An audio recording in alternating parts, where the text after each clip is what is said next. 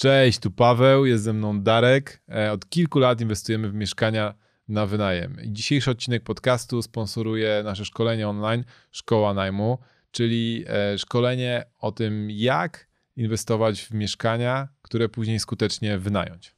Przeprowadzimy Was podczas kursu przez cały proces, od momentu zakupu mieszkania, aż po wynajem tego mieszkania. Zróbcie z nami swój pierwszy krok w stronę inwestowania w nieruchomości. Dołączcie do grupy kilkuset osób, które zaczęło swoją przygodę inwestowania w nieruchomości razem z nami. Więcej informacji o samym szkoleniu i o tym, jak dołączyć, znajdziecie na szkoła najmu kropka p l. A teraz zapraszamy Was do dzisiejszego odcinka podcastu. Zapraszamy.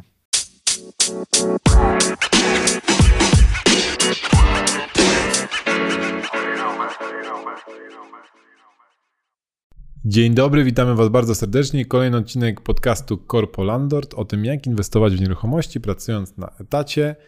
Dzisiaj będziemy rozmawiać o negocjowaniu przy zakupie nieruchomości i będzie to drugi odcinek podcastu w, o takiej tematyce. Za chwilę powiemy dlaczego. Ja nazywam się Paweł Kuryłowicz, ze mną jest Darek Matczak. Cześć.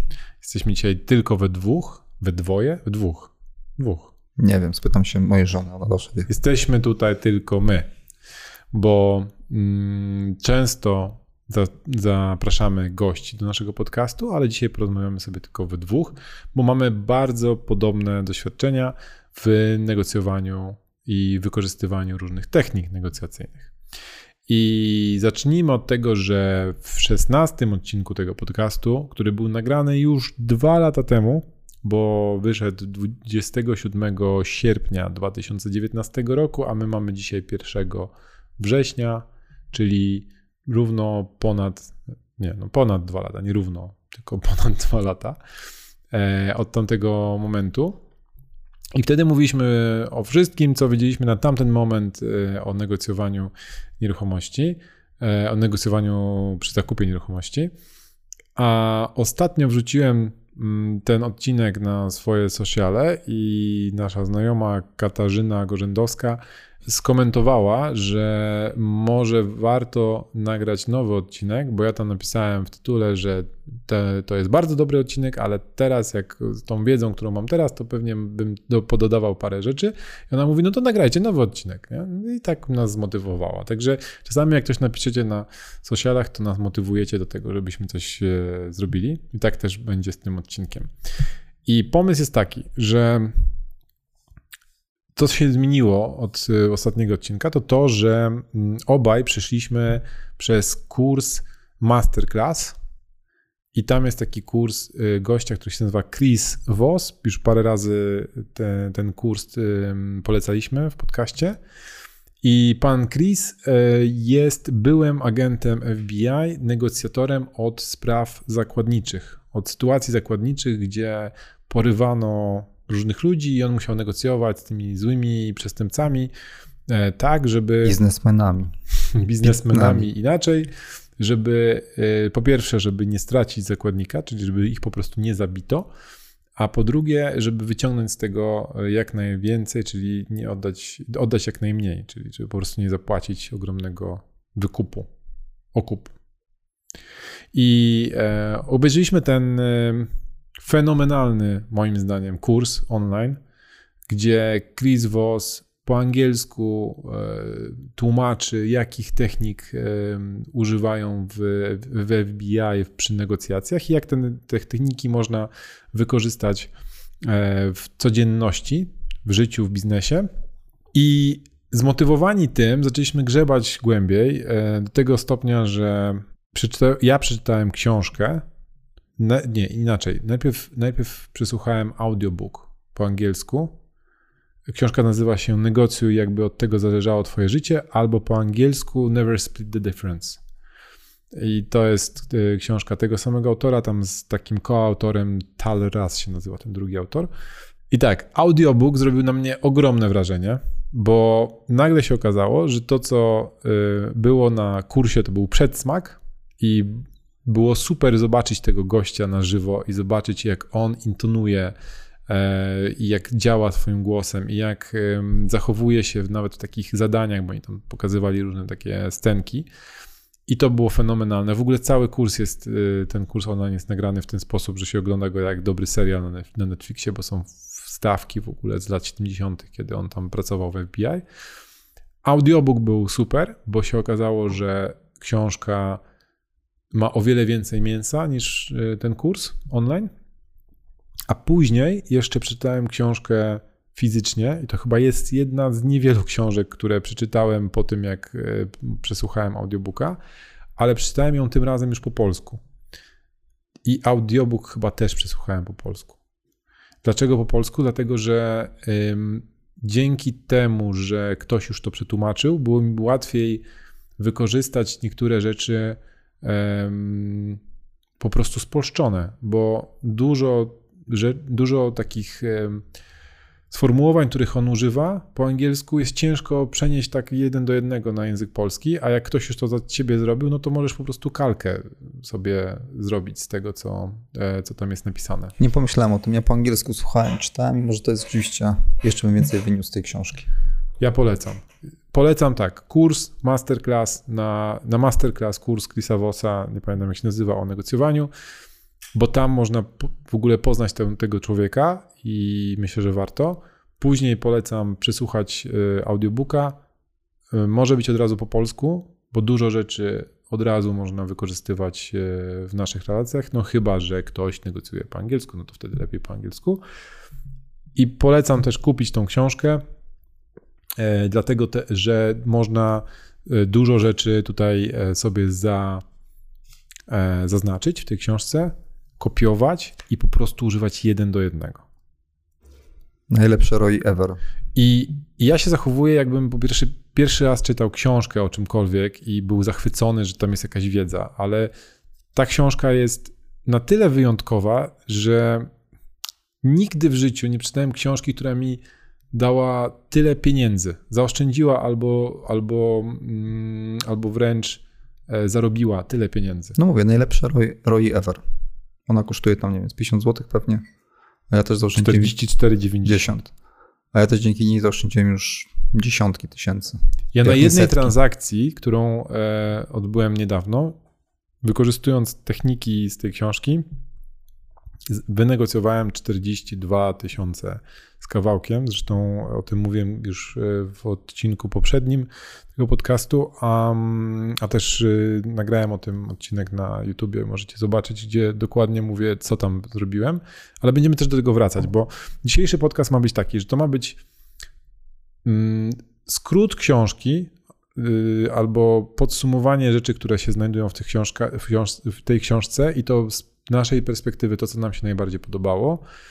I, i tak zachęcam, żeby, żeby kupić książkę i przeczytać ją od początku, bo ja słuchając tego raz, oglądając ten, ten, ten masterclass i jeszcze czytając książkę, za każdym razem wyciągałem coś nowego i to jest, było niewiarygodne. Tej wiedzy jest tak dużo tutaj, że tego się nie da przyswoić za jednym razem. I ciekawe jest to, że jakby jak rozmawialiśmy przed nagraniem, to ja pamiętam trochę inne rzeczy i trochę inne techniki niż ty. Jakby. Dokładnie. I w ogóle myślę, że przeczytać tą książkę to jest jedno, ale wykorzystywać te techniki na bieżąco wymaga tak dużo uczenia się w międzyczasie, stosowania tych technik, że musisz wracać do tej książki i stosować kolejne rzeczy jakby stopniowo, bo się nie da po prostu, nie będąc agentem F B I szkolonym przez lata, z tego jak zachowywać się w takich sytuacjach, jakby nie było stresowych, no bo takie negocjacje zawsze są stresowe, nam zależy na czymś, żeby coś ugrać tej drugiej stronie tak samo, więc to jest najczęściej dość stresujące i ja cały czas do tej pory mam tak, że wychodzę po takich negocjacjach i mówię, fuck, mogłem jeszcze powiedzieć to albo zrobić tamto, nie? Bo pamiętam te rzeczy w teorii, ale nie mam takiego nawyku, tego, ten mięsień jeszcze się nie wybudował, który automatycznie po prostu uderza, wiesz, w momencie, kiedy, kiedy jest ten właściwy czas. Że tutaj jest cios, a tu unik, cyk i od razu, wiesz, pod, pod żebro. No dobra. No, to, to o czym, o czym w ogóle mówi Chris Voss, co jest takie przełomowe, bo jeżeli kiedykolwiek czytaliście albo słuchaliście czegokolwiek o negocjowaniu, to na pewno przeszliście przez wiele różnych technik, ale co jest, wy, co jest wyjątkowego u Chrisa? I ja sobie tutaj wypisałem kilka rzeczy i cała książka opiera się tak naprawdę na trzech elementach.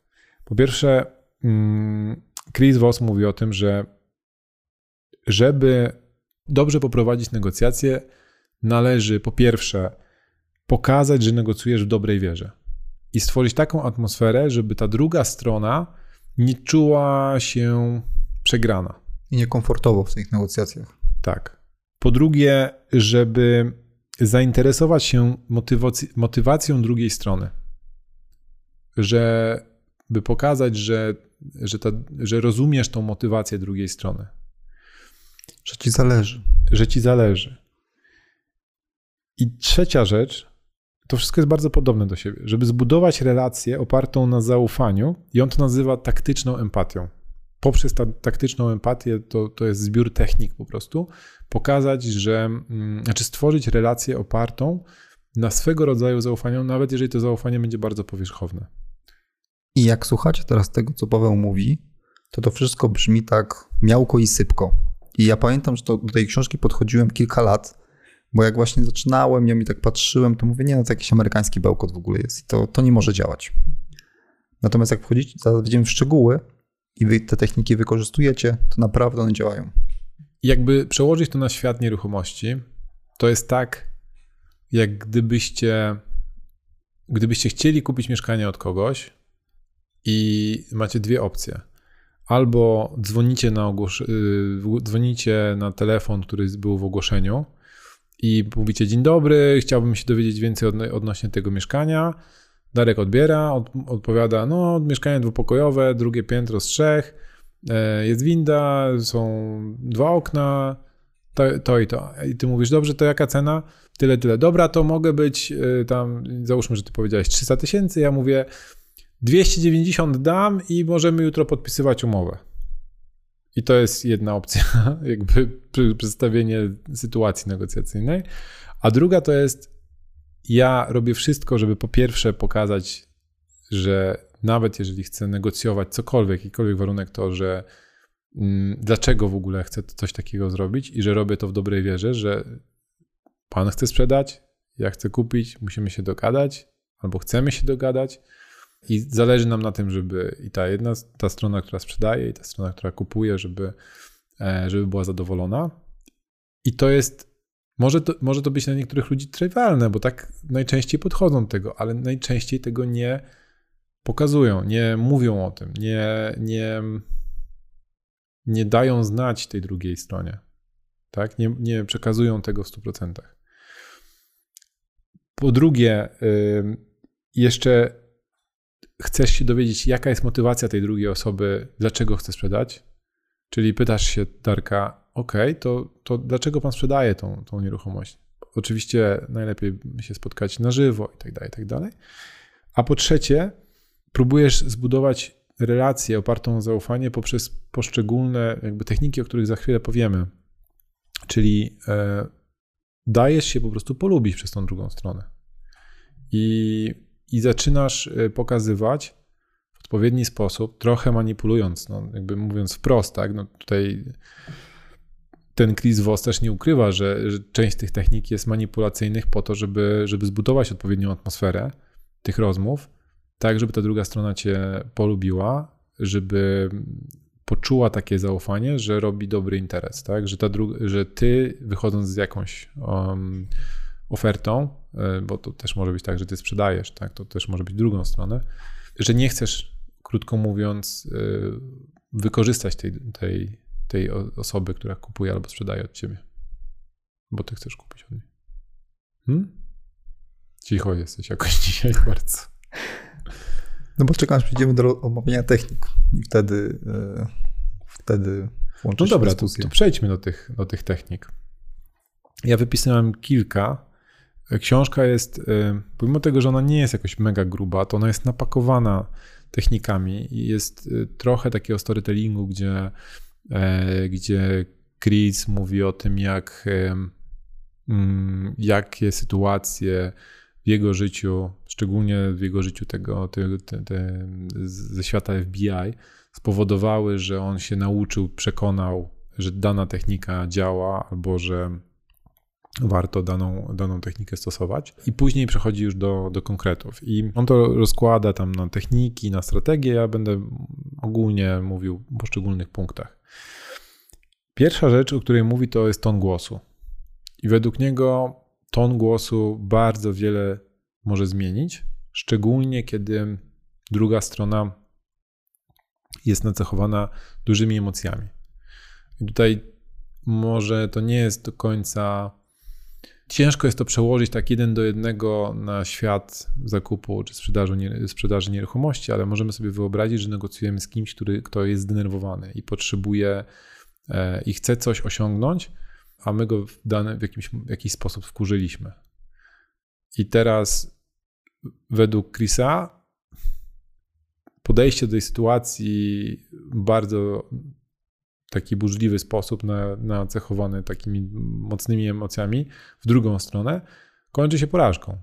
Bo jak ty krzyczysz, ja krzyczę, to najczęściej jakby nie da się dojść do jakiegokolwiek porozumienia. Obaj odchodzimy, mówimy, ta druga strona to jest palant i nie, nie da się z tym dogadać i na tym się kończy. Tak?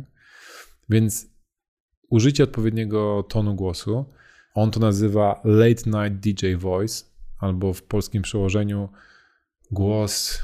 Nocnego D J-a, ale ja nie mam takiego głosu, więc nie będę nawet próbował tego robić. Głos, yy, tak, głos speakera, audycji wieczornej, czy coś. Chodzi ogólnie o to, że jak sobie wyobrażacie, że jak włączacie radio w nocy i jest ten prowadzący, który puszcza jakąś tam muzykę, najczęściej ta muzyka jest taka spokojna, no bo to jest późno w nocy, to ci goście, czy panie, żeby też nie dyskryminować, mówią w taki bardzo spokojny sposób.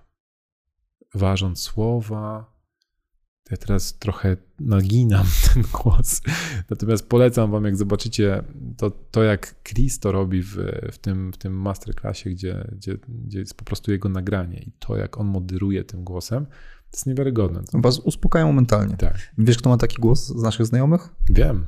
No właśnie. Nasz Poz... wspólny znajomy. Tak, pozdrawiamy Radzie. Tak, Radek ma taki głos yy,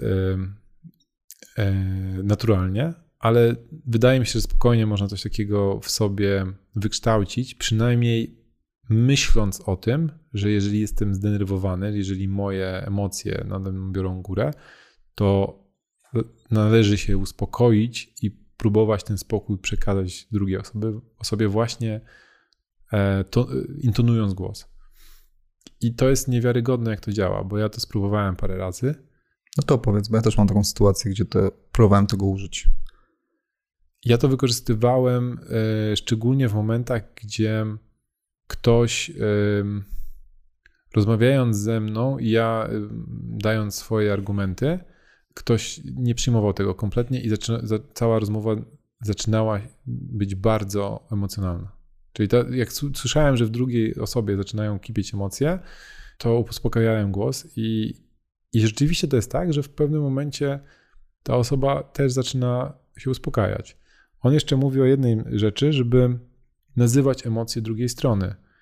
I co ciekawe, że jeżeli nazwiesz emocje, które są negatywne, czyli jeżeli Darek by się teraz na mnie wydarł i ja bym powiedział, Darku, wygląda na to, że jesteś bardzo zdenerwowany, to to uspokaja daną osobę, a w momencie, kiedy podkreślimy to, że te pozytywne emocje, to to podbudowuje jeszcze bardziej. Czyli to tak działa w, trochę w dwie inne strony. Czyli jak jest negatywna rzecz, to zmienia na pozytywną, jak jest pozytywna rzecz i ją opiszemy, to ją podbudowuje. Ja miałem taką sytuację no. w ogóle. Zresztą z mieszkaniem w kamienicy, w której teraz jesteśmy. Próbowałem je wynająć jakiś, jakiś czas temu w czasie pandemii i zadzwonił do mnie człowiek, no tam najpierw obejrzał mieszkanie, oczywiście tam porozmawialiśmy, ja się wypytałem właśnie, dlaczego tym mieszkaniem zainteresowany jest. Okazało się, że człowiek mieszkał z żoną pod Warszawą, zamożna osoba, i chciała mieć tutaj od poniedziałku do czwartku, jak pracuje gdzieś w biurze, chciała mieć miejsce tutaj w centrum, pracował w jednym z tych biurowców dookoła. I bardzo mu zależy na tym, żeby był parking od razu przy mieszkaniu. A tu jakby jest, jest taka możliwość. Więc on obejrzał to mieszkanie, był zainteresowany, no i dzwoni do mnie. Dzwoni do mnie tam po dniu czy po dwóch i mówi: super mieszkanie, panie Darku, super, ale wie pan, wie pan, on taki, tak, taki rzutki, chybki był, taki wiecie, mieszkanie było za dwa i pół wystawione, tysiąc sześćset biorę jutro, tysiąc sześćset biorę jutro. A ja mówię, nie pamiętam, Piotr powiedzmy. Panie Piotrze, rozumiem, to jest naprawdę bardzo dobra oferta w tych czasach, natomiast no, uważam, że mieszkanie jest warte więcej, więc muszę za nią podziękować. No i facet, ale jak to, jak to, jak to? To ja nie chcę tego mieszkania, dobra. Skończył rozmowę, dzwoni za piętnaście minut. Dobra, panie Darku, tysiąc osiemset. Biorę przykład. Panie Piotrze, naprawdę jest świetna oferta, ale wie pan, to jest centrum, tu jest miejsce parkingowe, mieszkanie jest nowo, no, nowo. Jest świeże, po remoncie, więc uważam, że oferta, którą proponuję, jest naprawdę korzystna i rozumiem, że pan może uważać inaczej. No uważam inaczej, ja muszę coś wyrwać. I tak, wiecie co, rozmawialiśmy chyba i w końcu stanęło na pełnej wycenie. I byłem się mega dumny, bo jakby mnie, mnie też to zaczęło irytować, że facet tak wrzuca mi po prostu, wiecie, tysiąc sześćset, tysiąc sześćset. No widać było, że taki, no chcę trochę przyciąć na tym mieszkaniu. Więc w końcu dogadaliśmy, znaczy w końcu stanęło na tym, że sam się zgodził, że cena jest bardzo dobra rzeczywiście, że mówię, podpiszemy. Natomiast w końcu się nie zdecydował i odszedł od negocjacji. Znaczy, miałem innego najemcę, więc mnie to nie bolało zupełnie. Natomiast on potrzebował niestety parking z ładowaniem elektrycznym, bo jeździł elektryk, Mercedesem elektrycznym bodajże. Mhm. I się cała sprawa trochę rozsypała. Natomiast rzeczywiście to, że ja mówiłem, to jest bardzo dobra oferta, spokojnym głosem, ale panie Piotrze, jakby mieszkanie jest warte więcej, więc muszę panu podziękować. Natomiast jest bardzo dużo teraz nieruchomości na rynku, na pewno pan coś znajdzie. W tej twojej odpowiedzi było już kilka technik, które, które, są, które są w tej książce. Po pierwsze, sposób na negocjacje poprzez niedochodzenie do y, targowania się. Czyli ktoś ci daje ofertę, a ty mówisz w ładny sposób nie. Czyli tak jak ty powiedziałeś, to jest świetna oferta, pomimo tego, że nie jest, tak? Ale rozumiem, dziękuję za hojność, rozumiem, że to, to jest najlepsza oferta, jaką pan jest w stanie złożyć, natomiast niestety nie z jakiegoś tam powodu. I to powoduje najczęściej w ludziach kompletnie coś przeciwnego niż, niż byśmy chcieli, bo oni nie czują odrzucenia, ale rozumieją, że, że jest jakiś opór i najczęściej zaczynają sami z sobą negocjować. I to jest targować się, tak? Czyli podchodzić po prostu ceną. I to jest najlepsze, co może się, co może się wydarzyć. Do tego jeszcze do tego wrócimy.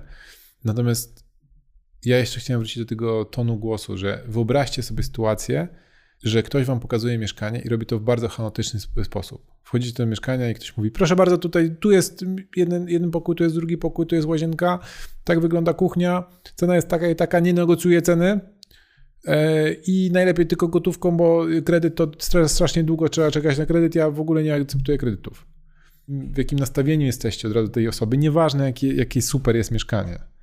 A jak będzie wyglądała ta rozmowa, kiedy ktoś pokaże wam w uprzejmy sposób, właśnie takim stonowanym głosem, prowadzi was o mieszkaniu, po mieszkaniu, pokaże wam, opisze wam spokojnie ten, to, to, to, to, to mieszkanie. Zmienia się kompletnie klimat rozmowy.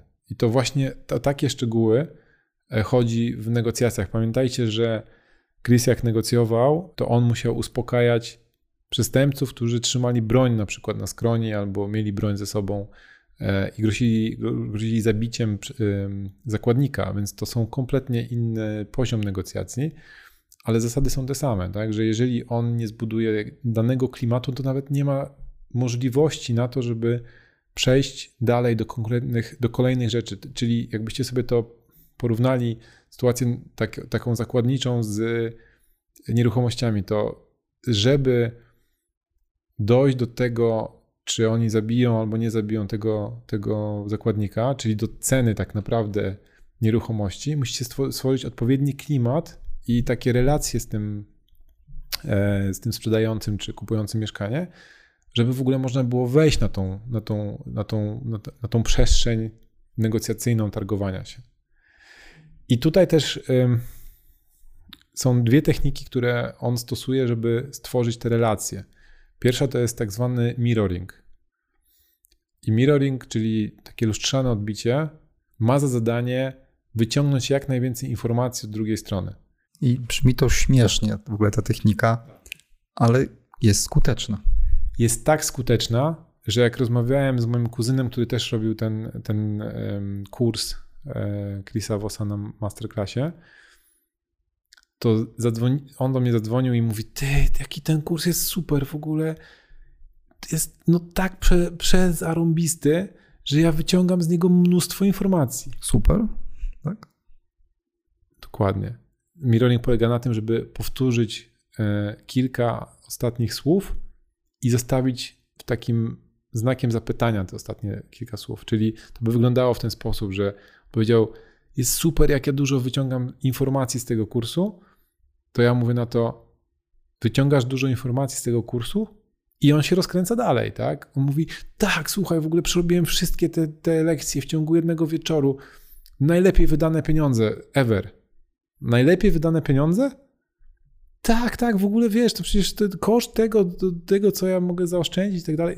W ten sposób jakby wyciągasz więcej informacji. I teraz teoria jest taka, że im więcej ludzie mówią, tym bardziej się czują słuchani, pomimo tego, że nie muszą być, być słyszeni, ale są, są, czują się dobrze z tym, że ktoś ich słucha. I dzięki temu budujemy z nimi relacje, a do tego jest szansa na to, że wyciągniemy od nich informacje, których normalnie byśmy nie otrzymali, bo oni się po prostu zaczynają wygadywać z niektórych rzeczy. Tak, tak, tylko dodam, że Paweł to samo na mnie próbował robić i mu się udawało często. Jak dzwonił i coś rozmawialiśmy... Udawało zaczęło... mi się? Tak, dwa razy to zrobiłeś, jak zrobiłeś ten kurs. Właśnie teraz to zrobiłem. God damn it.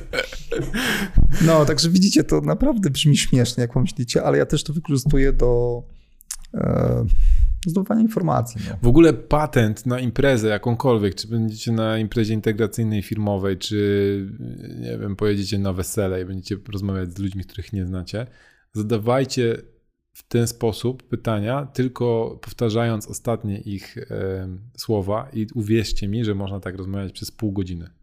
Pół godziny możesz wyciągać informację o kimś i on będzie się super czuł, dlatego że ty powtarzasz ostatnie jego słowa z, z, z jego zdania. Spróbujcie zrobić to też z płcią przeciwną. Tak, znaczy, też działa. Trzeba uważać wtedy, bo może, można się skończyć jakby w dziwnej sytuacji. Tak. Nagle. Tak, tak. tak. Druga taka technika, która jest bardzo podobna, polega na etykietowaniu, czyli próbujesz sparafrazować trochę to, co ktoś powiedział i nazwać emocje, które, które dotyczą tego, co on powiedział. I to można oczywiście stosować na, na przemian, tak? Jakby tutaj trochę powtórzyć, tutaj trochę opisać to samo, co ktoś powiedział i opisać też jego emocje. Dokładnie w ten sam sposób to działa, że powoduje, że ktoś, ta druga strona rozwiązuje bardziej język i dzieli się o wiele więcej informacji niż by chciała. Większą ilością informacji niż by chciała. Tak, i to ma chyba też taki aspekt samoświadomy, to znaczy jeżeli powiesz komuś: widzę, Pawle, że nie wiem, jesteś zdenerwowany albo ta informacja cię zdenerwowała, to nagle osoba myśli: no tak, tak, hmm, zdenerwowany? A czemu się zdenerwowałem na to? Przecież no, po prostu negocjuje człowiek cenę i chce kupić po prostu mieszkanie. I to jest normalne, przecież to jest, Paweł jest, chce kupić dziewczynom mieszkanie, no to negocjuje, no przecież ja też bym tak zrobił. I ludzie zaczynają sobie sami racjonalizować pewne rzeczy.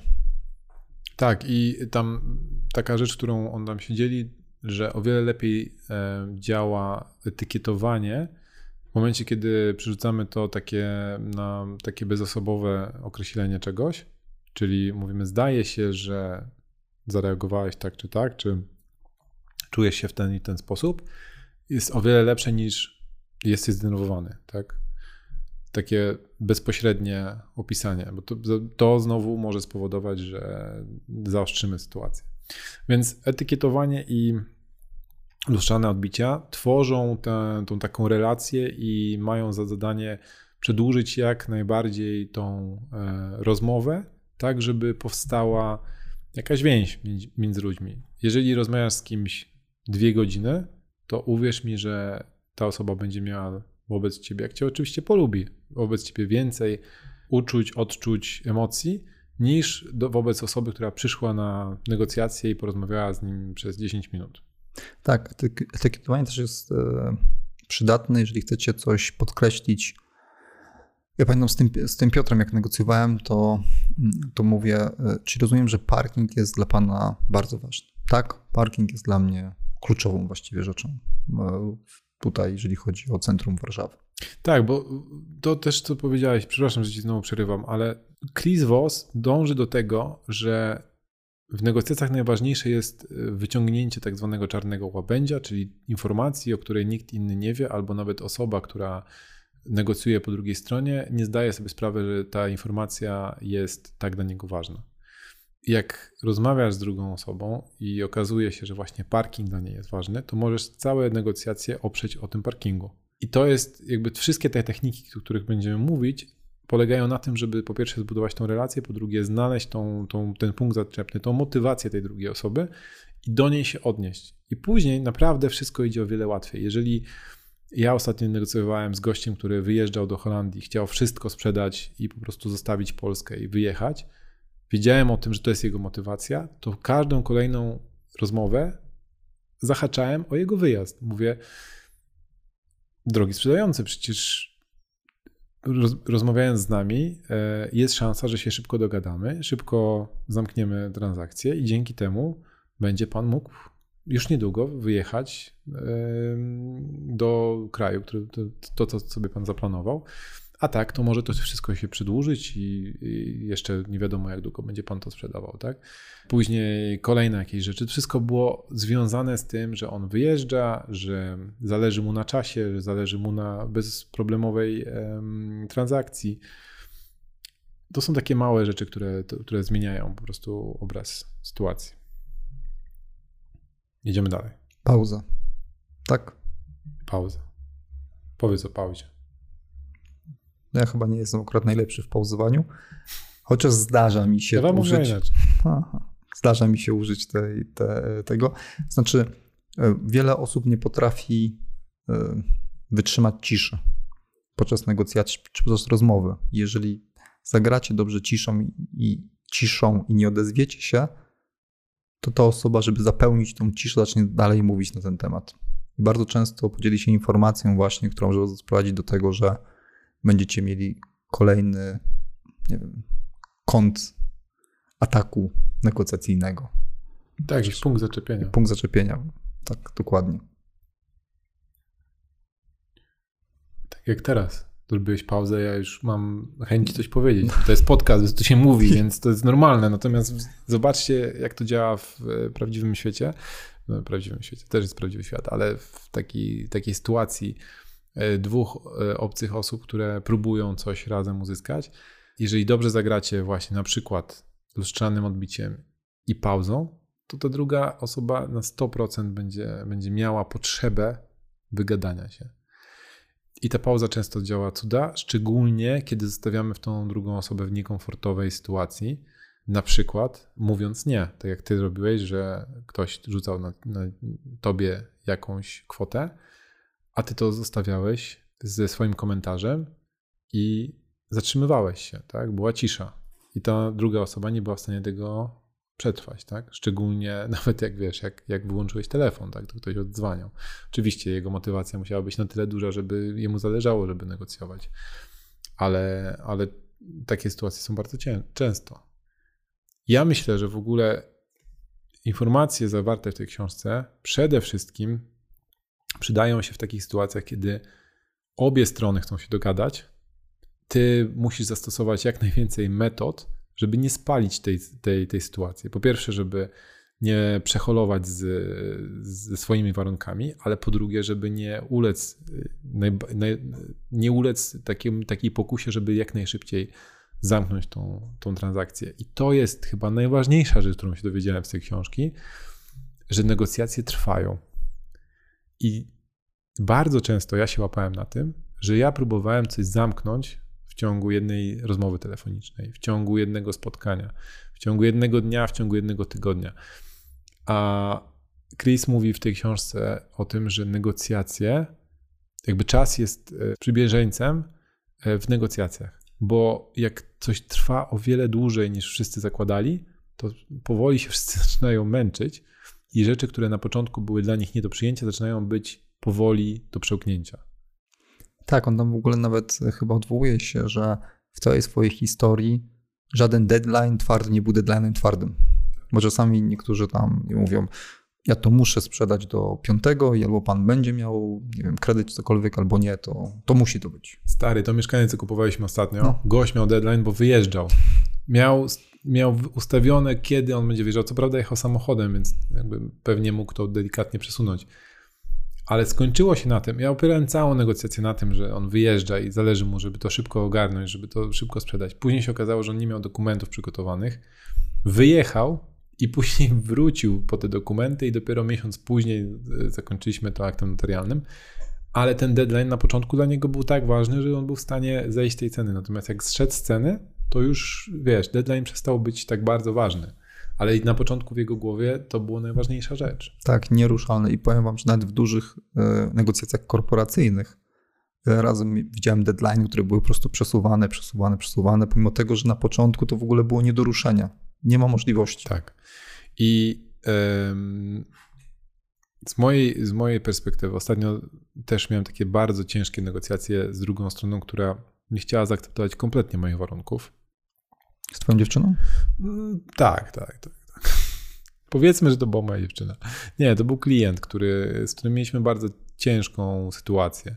I te negocjacje na początku w mojej głowie było tak, że ja chcę z tym człowiekiem nie mieć już nic wspólnego, więc chcę uciąć te negocjacje i po prostu iść dalej. Zakończyć, dogadać się, przejść dalej. Natomiast warunki, które były proponowane z jego strony i warunki moje kompletnie nie miały nic wspólnego ze sobą. I zajęło, myślę, że spokojnie z półtora miesiąca te, te rozmowy do momentu, kiedy obaj jakby doszliśmy do jakiegoś tam konsensusu.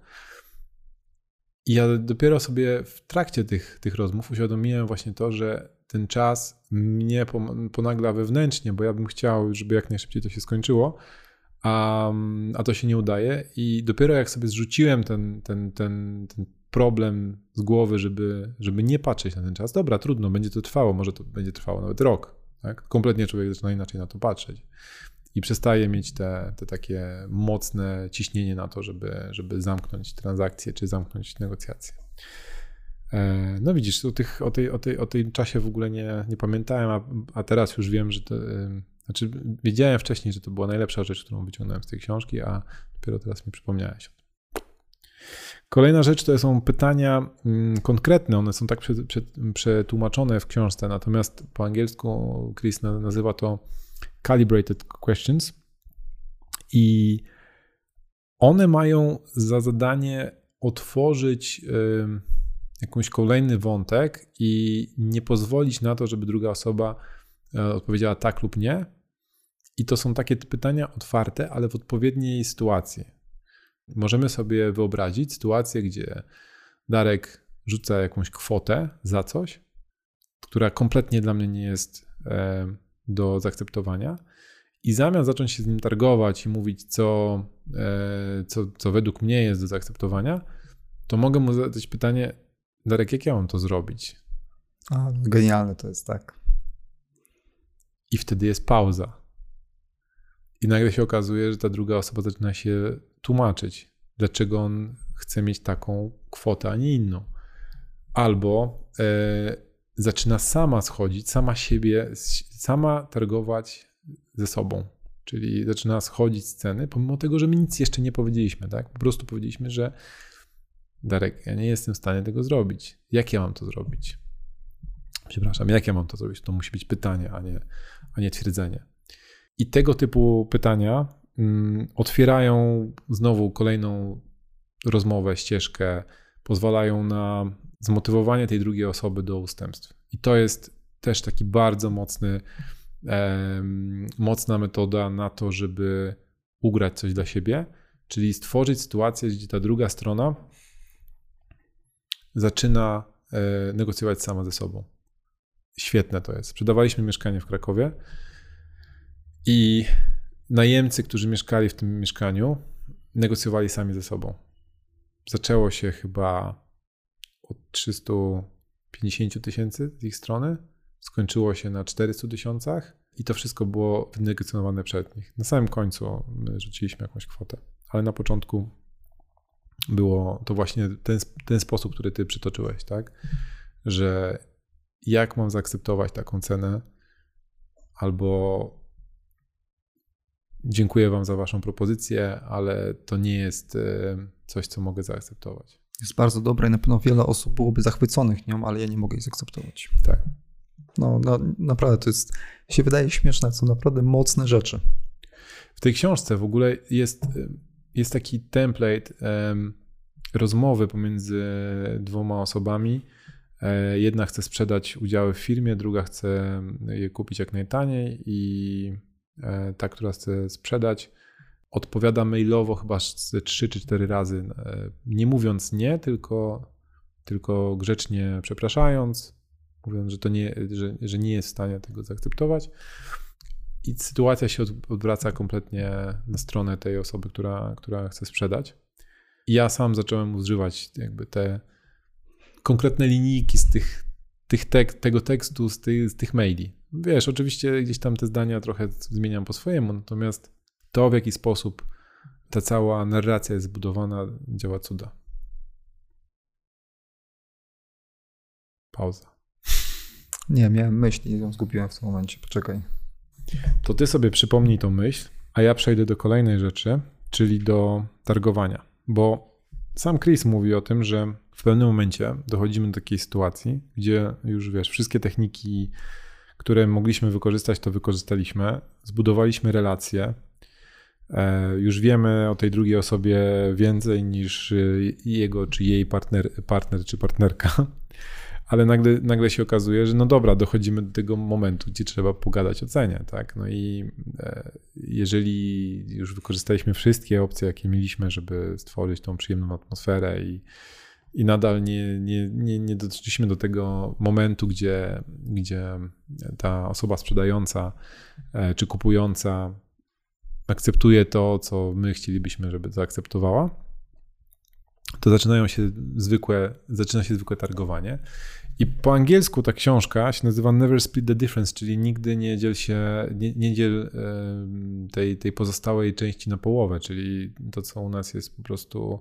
Krakowskim targiem chyba się mówi, tak? Tak, krakowskim targiem, pół na pół, to co? Dzielimy. To po, podzielimy to na połowę i tyle. I, i Chris mówi o tym, że to jest najłatwiejsza rzecz, którą można zrobić, ale też najgorsza z punktu widzenia negocjacyjnego, bo mm, to powinno wyjść od drugiej strony. Czyli to nie ty dzielisz na połowę, tylko to druga strona próbuje podzielić na połowę i dzięki temu jesteś w stanie więcej, um, więcej ugrać. I on też mówi o takiej metodzie Ackermana. Nazwa po, pochodzi od jakiegoś tam jego znajomego, który Majka, który też pracował w chyba C I A. Ja przeczytam kawałek książki, żebyście mogli zrozumieć, bo jak zacznę to tłumaczyć, to się, to się pogmo, po, pogubię i, i nic z tego nie, nie, nie zrozumiecie. Ten usystematyzowany i łatwy do zapamiętania proces składa się tylko z następujących etapów. Wyznacz swoją cenę docelową, swój cel. To jest punkt pierwszy. Punkt drugi. Przedstaw pierwszą propozycję stanowiącą sześćdziesiąt pięć procent ceny docelowej. Punkt trzeci. Zaplanuj trzy coraz mniejsze podwyżki do osiemdziesiąt pięć, dziewięćdziesiąt pięć i sto procent. Czwarty. Bądź bardzo empatyczny i korzystaj z różnych sposobów wyrażania nie, aby skłonić drugą stronę do przedstawienia kontroferty, zanim zwiększysz swoją ofertę. Punkt piąty. Podczas wyliczania ostatecznej ceny posługuj się precyzyjnymi, niezaokrąglonymi liczbami, takimi jak na przykład trzydzieści siedem tysięcy osiemset dziewięćdziesiąt trzy dolary zamiast trzydzieści osiem tysięcy dolarów. Taki zabieg przydaje kwocie wiarygodności i wagi. Punkt szósty. Gdy dojdziesz do swojej ostatecznej kwoty, dorzuć jakiś niemonetarny przedmiot, którego prawdopodobnie druga strona nie chce, aby pokazać, że osiągnąłeś swój limit. Geniusz tego systemu polega na tym, że wciela on omówione przez nas taktyki psychologiczne, wzajemność, ekstremalne kotwice, niechęć do straty i tak dalej. W taki sposób, że nawet nie musisz o nich myśleć. Jak to przełożyć na nieruchomości? Po pierwsze, zanim y, zaczynacie negocjować, to określacie swoją kwotę docelową. Czyli jeżeli w ogłoszeniu jest kwota, załóżmy siedemset tysięcy, a wy chcecie wydać sześćset, to nie zaczynajcie od pięćset dziewięćdziesiąt i dążycie do sześciuset, tylko zaczynacie sześćdziesiąt pięć procent według Chrisa. Jakby to nie według mnie, tylko według Chrisa. sześćdziesiąt pięć procent ceny docelowej waszej. Szybko przeliczę. To jest trzysta dziewięćdziesiąt. Zobaczcie, jaki to jest po prostu cel, tak? Który, ta pierwsza kwota, którą rzucacie. I tutaj jest też taka mm, zasada ekstremalnej kotwicy, że ten, który zakotwiczy jak najniżej albo jak najwyżej, ten ma później przewagę negocjacyjną. I oczywiście takie coś może odrzucić i najczęściej jest odrzucane, bo w ogóle wiecie, jak ktoś, ktoś wycenia swoją nieruchomość na siedemset tysięcy, a wy przyjdziecie i powiecie trzysta dziewięćdziesiąt, to to od samego początku jest tak, że ta cała empatia, która została zbudowana przez powtarzanie ostatnich słów, od razu wydaje się, że idzie do kosza, ale to właśnie o to chodzi, że jakbyście powiedzieli od samego początku trzysta dziewięćdziesiąt, to pewnie by gość zamknął za wami drzwi i nawet nie chciał z wami rozmawiać, ale jak zbudujecie tą empatię, to zaufanie, tą relację, to jest szansa, że będzie chciał dalej rozmawiać. I na pewno pojawi się po jego stronie jakaś kontroferta, pewnie wyśmieje was trochę. Tutaj też są, w książce też jest sposób na to, żeby żeby zmniejszyć te negatywne emocje, te, tak zwany audyt jakiś tam, nie pamiętam dokładnie. Audyt, pamiętasz to? Audyt. Audyt. Chodzi o to, tak, żeby wyprzedzić to, co może powiedzieć druga strona. Czyli jeżeli wiecie, że druga strona może zareagować śmiechem, na przykład na waszą ofertę, to powiedzieć, pewnie będzie, wyda się panu to śmieszne, ale ja mogę zaproponować za to mieszkanie trzysta dziewięćdziesiąt tysięcy. I to powoduje, że jak wyciągasz te argumenty z, z rąk tej drugiej strony, to, to, to, to ona powie, no tak, no, wydaje mi się to śmieszne, tak? Albo wręcz w drugą stronę już nie będzie, nie będzie miała sposobności do tego, żeby ci wytknąć, że to jest śmieszne, tak? Albo powie, nie, nie, nie, ja rozumiem, że pan chce jakby najlepszą cenę, no ale nie jestem w stanie tego zaakceptować. Później druga, druga opcja, yy, przepraszam, drugi punkt, to w ramach jak podwyższasz swoją cenę, czyli targujesz się, to starasz się jak najbardziej zbudować tą relację i stworzyć sytuacje, w których to druga strona się yy, negocjuje sama ze sobą. Czyli jeżeli już rzuciłeś tą ekstremalną kotwicę, to nie podnosisz tej swojej kwoty w drugim zdaniu, tylko starasz się stworzyć sytuację, gdzie ta druga strona mówi, no to może taka kwota, tak? Może taka, może taka. Czasami, uwierzcie mi, nie jesteście w stanie wyobrazić sobie, jaka, jakie kwoty są po drugiej stronie, bo to, co dla nas się wydaje bardzo dużą kwotą, dla drugiej strony może się okazać, że to jest akceptowalne. Ja zrobiłem tak ostatnio, jak negocjowałem to mieszkanie. Pierwsze, co zapytałem, cena była czterysta sześćdziesiąt tysięcy i pierwsze, pierwsze pytanie, które zadałem, mówię, panie sprzedający, rozumiem, że pan chce sprzedać, rozumiem, że zależy panu na czasie. Jeżeli mielibyśmy tą transakcję domknąć szybko, jaką cenę jest pan w stanie zaakceptować? Ku mojemu zdziwieniu, ten człowiek w ciągu tego piętnastu minut rozmowy zszedł z ceny dwadzieścia tysięcy od tak. Po prostu. Wtedy już... A ty już wiecie, na, na kajcie. Za to. Tak, a no, ja wiedziałem o tym, że wiedziałem z jaką, z jakim graczem gram, tak? Bo jeżeli on jest w stanie dwadzieścia tysięcy zejść w ciągu piętnastu minut, to ciekawe, co będzie za rogiem, tak? Co będzie dalej. Ale wiesz co, to jest chyba bardzo ważne, co powiedziałeś, że ja zacząłem odnosić, znaczy lepiej zacząłem iść, iść negocjacje, jak się nimi bawię. To znaczy... jak traktuję to jako trochę grę i, i rozrywkę, niż jak jestem taki, ja wiem, że to ciężko osiągnąć, ale jak jesteś taki spięty i mówisz, że musisz to kupić, musisz, musisz. Nie, nic nie musisz. No. To jest trochę nawiązanie do tego, co mówiliśmy w poprzednim odcinku o negocjacjach, o tej batnie, tak? Że tak. Jeżeli masz alternatywną mm, opcję, to jest ci o wiele łatwiej negocjować. Jeżeli tworzysz sobie w własnej głowie, bo to nigdy nie jest tak, że to jest jedyna opcja, jaka istnieje na świecie. ale jeżeli ty sobie stworzysz, to jest jedna, jedyna rzecz, którą na pewno musisz mieć, to jesteś w stanie wszystkie te rzeczy, o których dzisiaj mówimy, zapomnisz od razu i w ogóle zrobisz wszystkie błędy, jakie tylko są, jesteś w stanie popełnić. Ale wracając do tej, tej opcji negocjacyjnej, później podnosisz, robisz małe podwyżki, osiemdziesiąt pięć procent, dziewięćdziesiąt pięć procent i sto procent. Jak popatrzycie, to za każdym razem ta y, różnica między kolejną podwyżką jest o połowę mniejsza. Czyli najpierw, najpierw jest dwadzieścia procent, później jest dziesięć procent, a później jest pięć procent.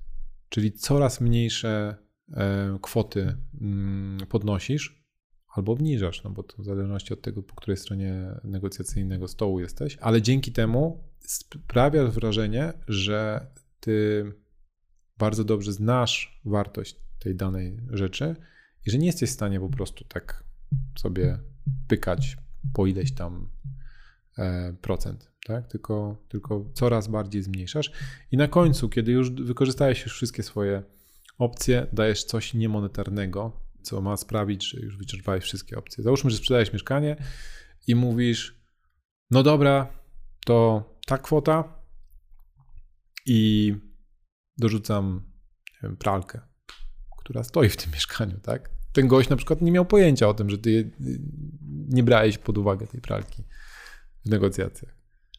Więc nagle się dajesz kolejną rzecz, już taką, która nie jest bezpośrednio związaną z kwotą. Albo mówisz, ok, to tyle i robimy to jutro. Siadamy jutro do notariusza. Wcześniej rozmawialiście, załóżmy, że o, ter- o terminie, kiedy to, to ma się wydarzyć. Albo ja płacę notariusza. Tak. No tutaj on mówi o takich niemonetarnych no tak. rzeczach, tak? My mówimy o pracy, która, która ileś tam kosztuje, ty mówisz o notariuszu, który się tam kosztuje, ale to chodzi o to, żeby tą, e, wiecie, inaczej jest e, powiedzieć, to dorzucę pięćset złotych, a inaczej jest powiedzieć, to ja zapłacę za notariusza, gdzie gość może nie wiedzieć, nie wiedzieć, ile to będzie kosztowało, tak? I e, w ten oto sposób streściliśmy wam bardzo szybko. Nie, została moja ulubiona technika jeszcze. Tak? A, przepraszam. Nawet dwie, ale ta chyba jest, którą naprawdę lubię i używam często i nawet jak próbuję zadać pytanie inaczej, to mi ostatnio nie wychodzi. To znaczy na wszystkich kursach, na które chodziłem, tłumaczyli mi, że trzeba zbierać taki. Tak, tak, tak. Trzy razy tak i wtedy na pewno już negocjacje super idą. A Chris mówi, ludzie nie lubią mówić tak. Ludzie lubią mieć kontrolę i ludzie lubią mówić nie. Rzeczywiście, jak mówicie nie, to czujecie się, że wy prowadzicie ten samochód. Jakby, może on nie ma kół, nie ma silnika, ale jesteście za kółkiem i przynajmniej mówiąc nie, macie taką poczucie kontroli. I spróbujcie tak układać pytania, żeby na początku gdzieś negocjacji czy rozmowy padło nie. Ja na przykład jak dzwonię do klienta, to nie mówię, czy poświęci mi pan kilka minut, tylko mówię, czy to jest zły moment na rozmowę. I jak ktoś mówi nie, to zwykle ta rozmowa się zupełnie inaczej później toczy. Jakby ludzie lubią mówić nie. Przynajmniej jak powie, że tak, to jest zły moment, proszę zadzwonić później, to przynajmniej wiesz, że, że na pewno nic z tego nie będzie. Nie? No tak, ale naprawdę. I staram się układać tak pytania, żeby ludzie powiedzieli nie. To, co ja wyciągnąłem z tej książki odnośnie tych pytań, to mm, gdzieś tam w jakimś pojawił się w jakimś tam mailu czy coś, czy zrezygnowaliście z tego projektu?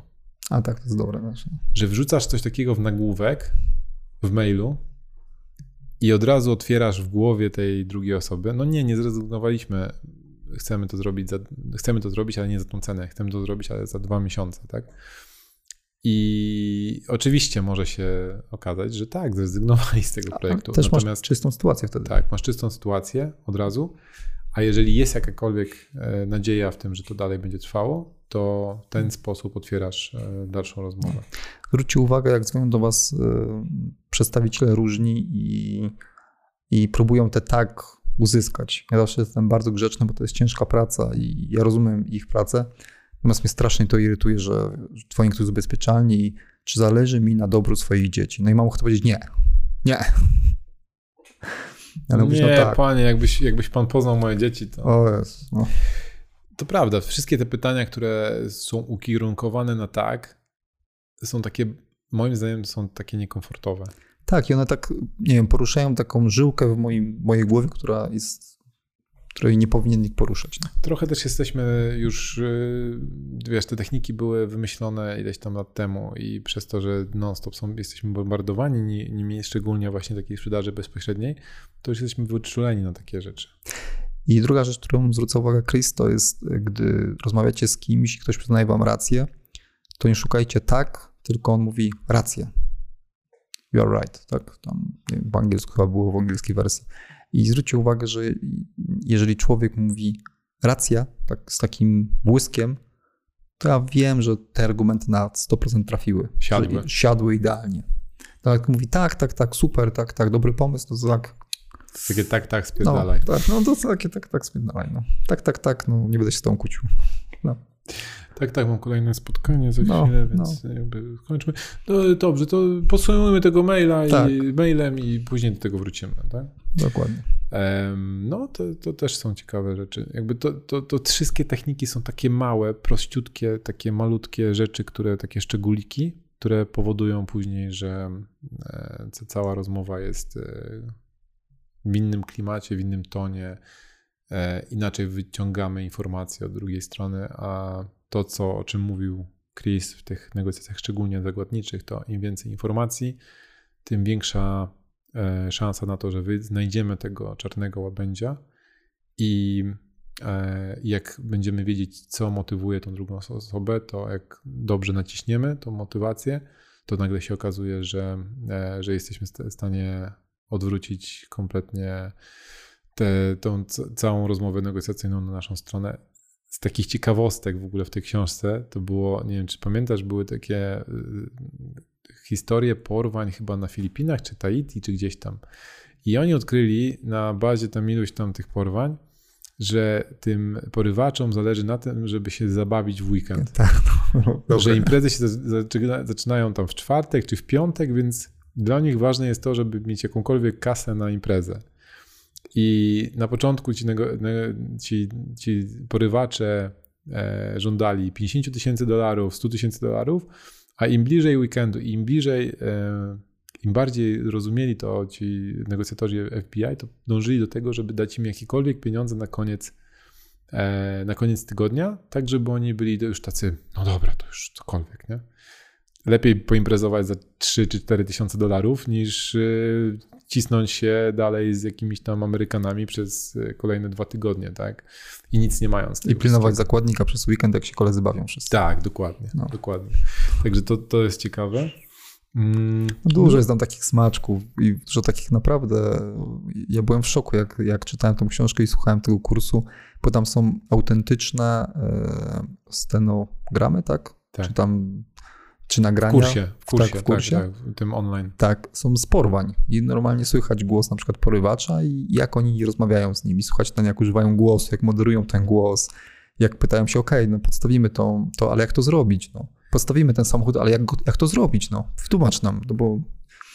No i ten zaczyna tłumaczyć i zaczyna się w ogóle historia, rozmowa z Kira w innym kierunku skręca, no niesamowite to jest.